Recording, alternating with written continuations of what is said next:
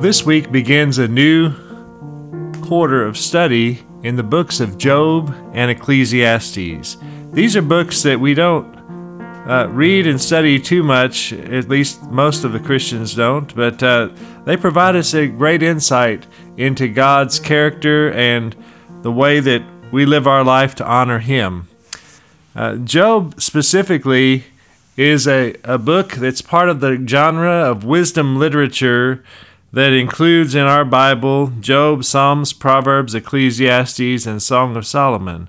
And we have to kind of look at the book of Job and try to infer or guess exactly when it occurred.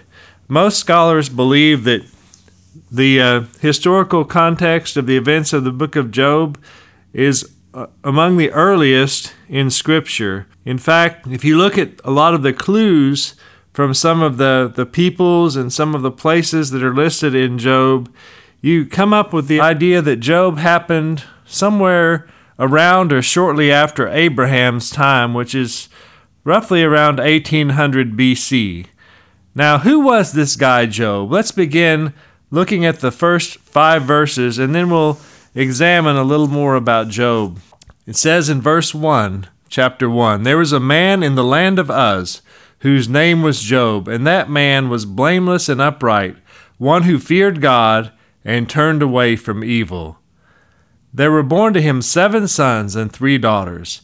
He possessed seven thousand sheep, three thousand camels, five hundred yoke of oxen, and five hundred female donkeys, and very many servants, so that this man was the greatest of all the people of the East. His sons used to go and hold a feast in the house of each one on his day, and they would send and invite their three sisters to eat and drink with them. And when the days of the feast had run their course, Job would send and consecrate them, and he would rise early in the morning and offer burnt offerings according to the number of them all. For Job said, It may be that my children have sinned and cursed God in their hearts. Thus Job did continually.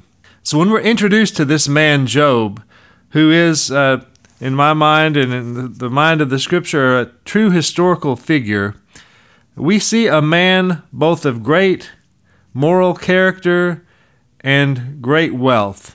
His wealth, like many in that day the patriarchal period, was measured not in money, but in livestock.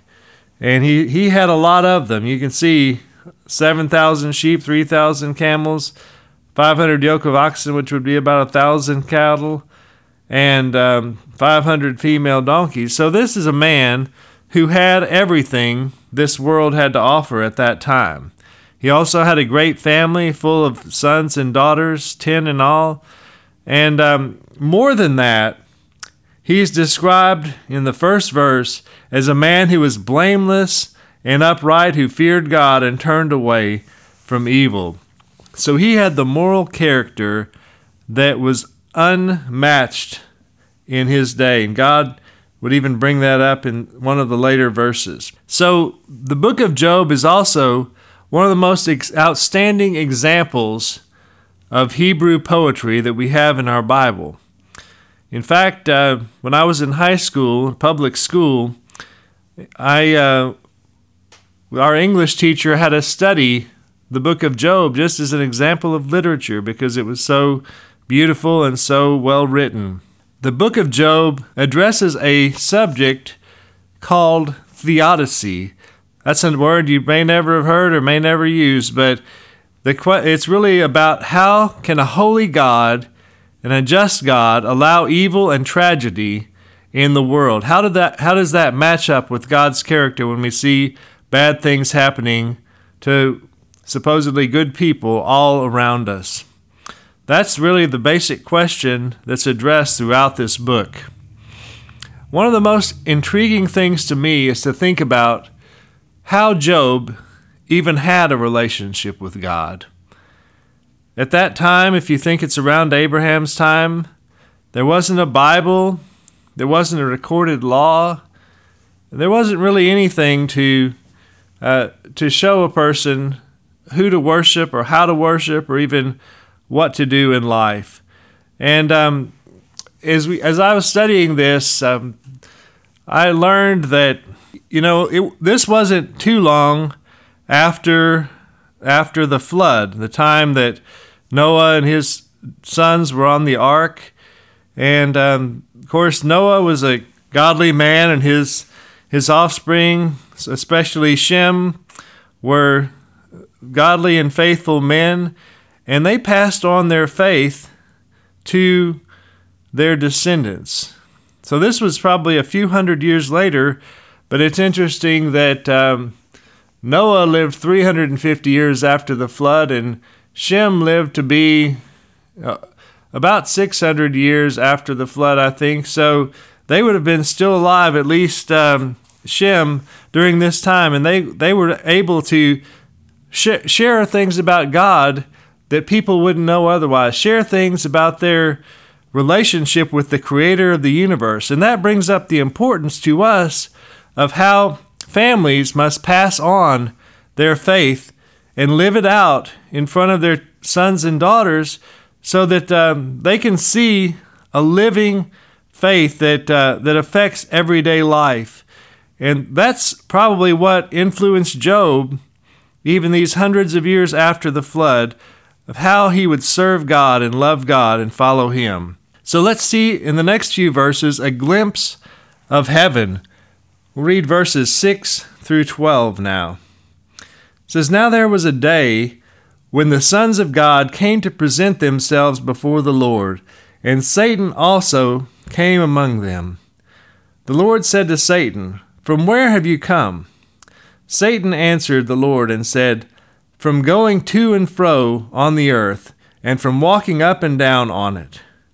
And the Lord said to Satan, Have you considered my servant Job, that there is none like him on the earth, a blameless and upright man who fears God and turns away from evil? Then Satan answered the Lord and said, Does Job fear God for no reason? Have you not put a hedge around him and his house and all that he has on every side? You have blessed the work of his hands, and his possessions have increased in the land. But stretch out your hand and touch all that he has, and he will curse you to your face. And the Lord said to Satan, Behold, all that he has is in your hand. Only against him do not stretch out your hand. So Satan went out from the presence of the Lord. So here we see a few interesting things, and this provides us one of the only glimpses in the Old Testament of what goes on behind the scenes in heaven. But the number one thing we see here is that God is in complete control. He is ruling on his throne with sovereignty, and yet he cares about the the day-to-day happenings and people and what's going on on the earth. And another interesting thing here is that God is the one that brought up Job and how proud he was, literally, of this man who uh, is blameless and upright, fears God, and turns away from evil. Wouldn't you like it if God was sitting in heaven looking down on the earth and he he told his angels or he told even Satan, look at how good so and so is. Look at how great they're they're living their lives. That was just a, a tremendous testimony that's really unprecedented on the earth. Maybe Noah was was one like that as well, but it's something that's very rare to say God singling out a single person of how good that person is. But we're not told why Satan is there and having access to God's throne. That's just um, there's no explanation there, and there's no really reason for us to try to figure that out. It's just listed that that was happening and it may still be happening. We don't know, but um, Satan is a real being that's out there opposing both God and his people. The word Satan literally means the adversary or one who throws accusations against someone. And um, that is a the the role that Satan has had since his fall and his rebellion against God. He's been trying to thwart God's purposes and destroy God's people ever since. So here, God is giving him permission to attack Job in a, what we would consider from the outside kind of an unjust way. He didn't deserve it. And um, that's kind of hard for us to to piece together when we look at our sense of justice and our sense of why why things would happen. But God didn't really explain why he let that happen. He just did, and that shows us that both God is in control and um, he can do whatever he wants, even if it doesn't look right to us, and we don't have to push, put our standards on God to uh, judge what he's doing, whether it's good or bad. Another thing we learn from this um, is that Job's uprightness in his character was rooted in his fear of God. And what is the fear of God? We know that it's um, it's rooted in a relationship with God and a, a knowledge that He is just and holy, and that we're continually in His presence, and that everything we say, do, and think is seen by Him and will one day be judged by Him. So that is a foundation for Job's behavior, his character, his integrity. And that can be for us too. Throughout the wisdom literature, not just in the book of Job, but in other books as well, the fear of God is a central theme.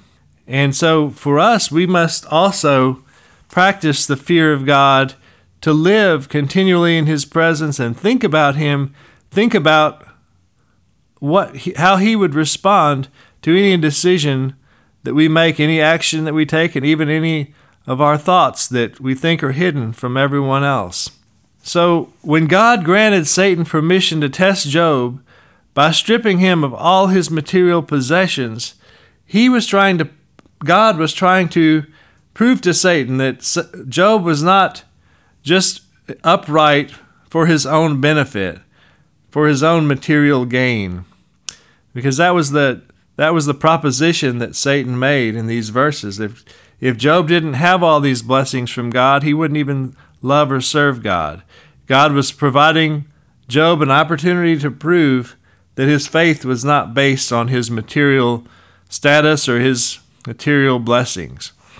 So the next few verses, verses 13 through 19, show us how Job lost everything and some of his response to that following that. So let's read verses 13 through 19. says verse 13 Now there was a day when his sons and daughters were eating and drinking wine in their oldest brother's house, and there came a messenger to Job and said, The oxen were plowing and the donkeys feeding beside them, and the Sabaeans fell upon them and took them and struck down the servants with the edge of the sword, and I alone have escaped to tell you. While he was yet speaking, there came another and said, The fire of God fell from heaven and burned up the sheep and the servants and consumed them, and I alone have escaped to tell you. While he was still speaking, there came another and said, The Chaldeans formed three groups and made a raid on the camels, and took them and struck down the servants with the edge of the sword, and I alone have escaped to tell you. While he was still speaking, there came another and said, Your sons and daughters were eating and drinking wine in their oldest brother's house. And behold, a great wind came across the wilderness and struck the four corners of the house, and it fell upon the young people, and they are dead, and I alone have escaped to tell you. So, here in these verses, we see a rapid fire presentation of four waves of tragedy that hit Job's life. They attacked everything that Job had in one way or another. The first one was an attack by a group called the Sabaeans, who are a people group. They were a nomadic people that lived in southern Saudi Arabia. Now, Job was living in the land of Uz, which was also probably in the northern part of what we know now as Saudi Arabia.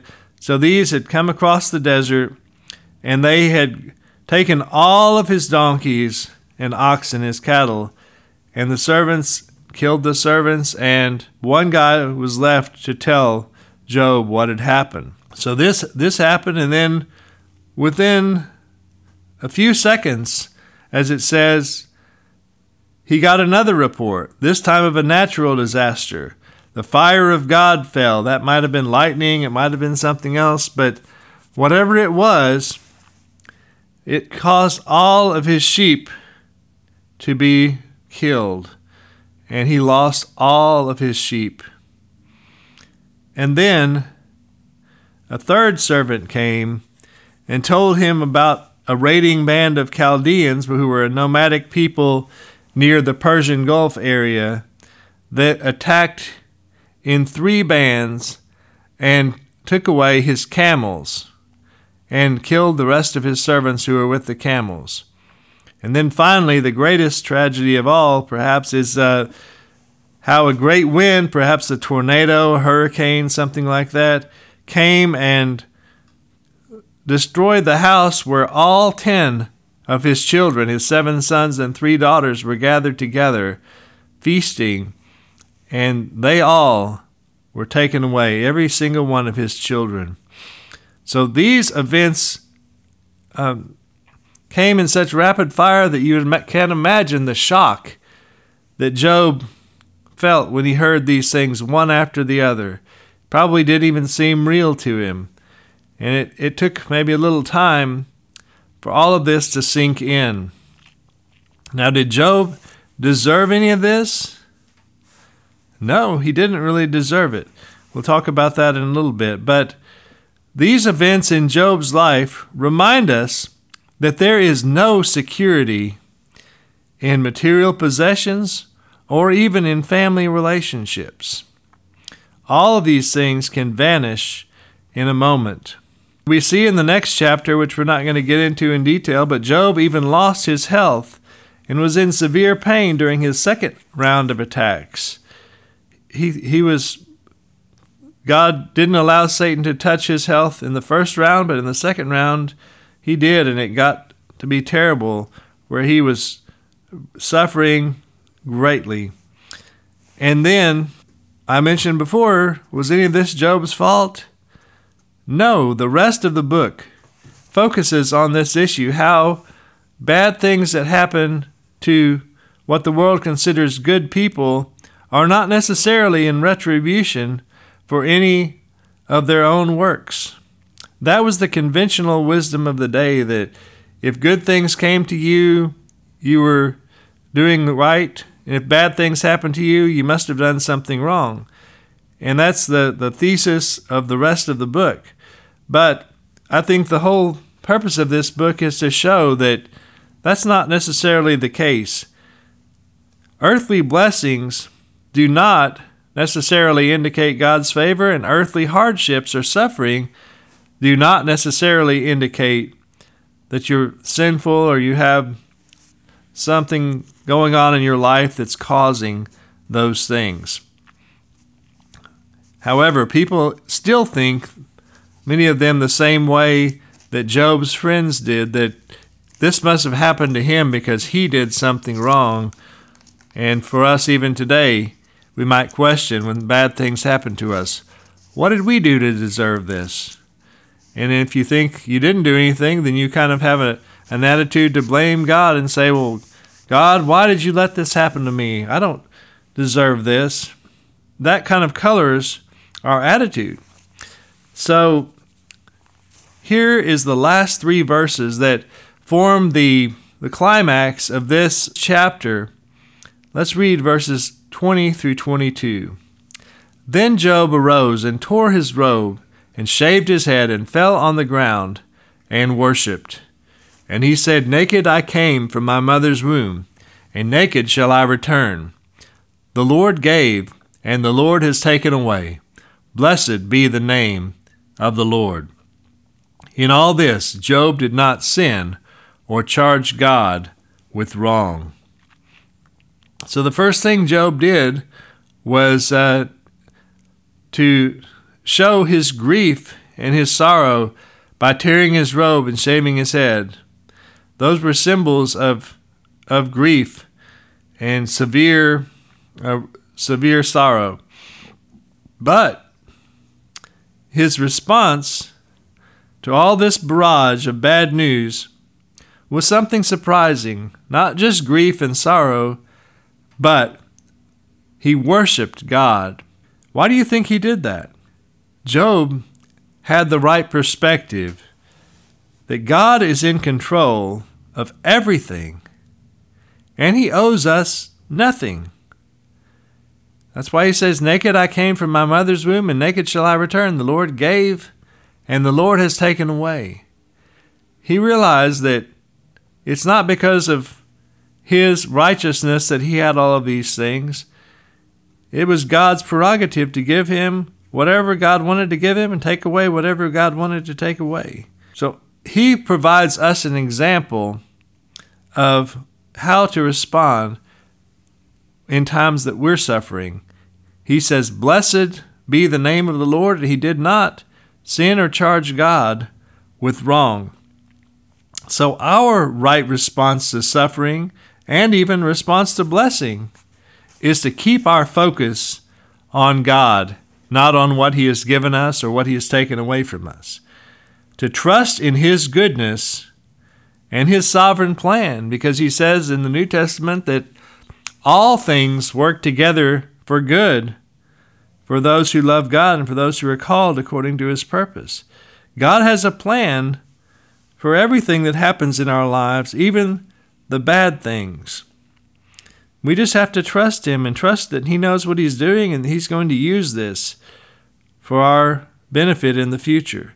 And then we must praise God, not just for what he's done or what he's given to us, but for who he is. Because no matter what happens on this earth, God's character and God's control does not change. He's always the same. And He always has the same attributes of holiness and beauty and love, compassion, faithfulness that uh, He's always had, even when our circumstances on earth change. So let's look at some application for this first chapter of the book of Job. Think about it in your own life. Think about the worst things that, that have ever happened to you. How did you respond?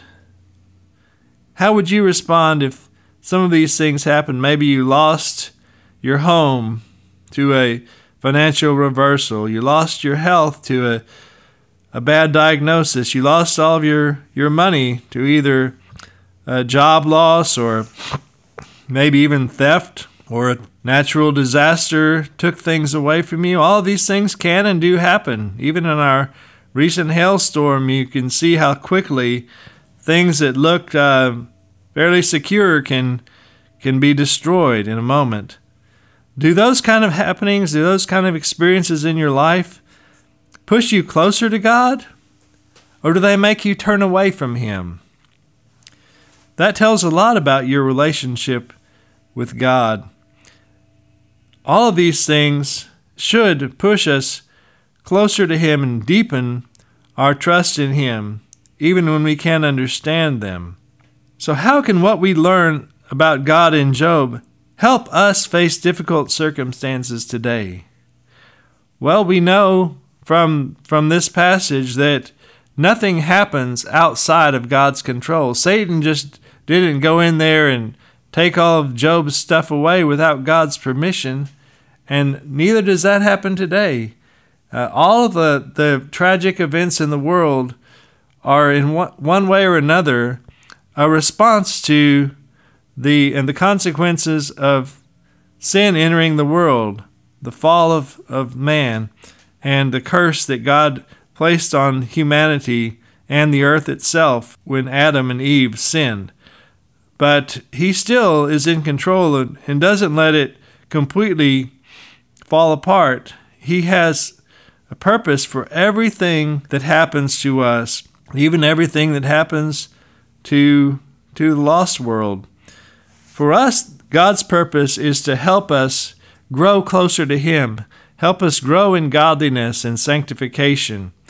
And when we realize a greater trust in God when all of our earthly um, focal points are taken away, that helps us become more holy. It helps us deepen our our righteousness and get that heavenly perspective instead of the earthly perspective of all focusing on all that God has given us instead of on who God is. The Bible talks often about uh, being refined like gold or silver.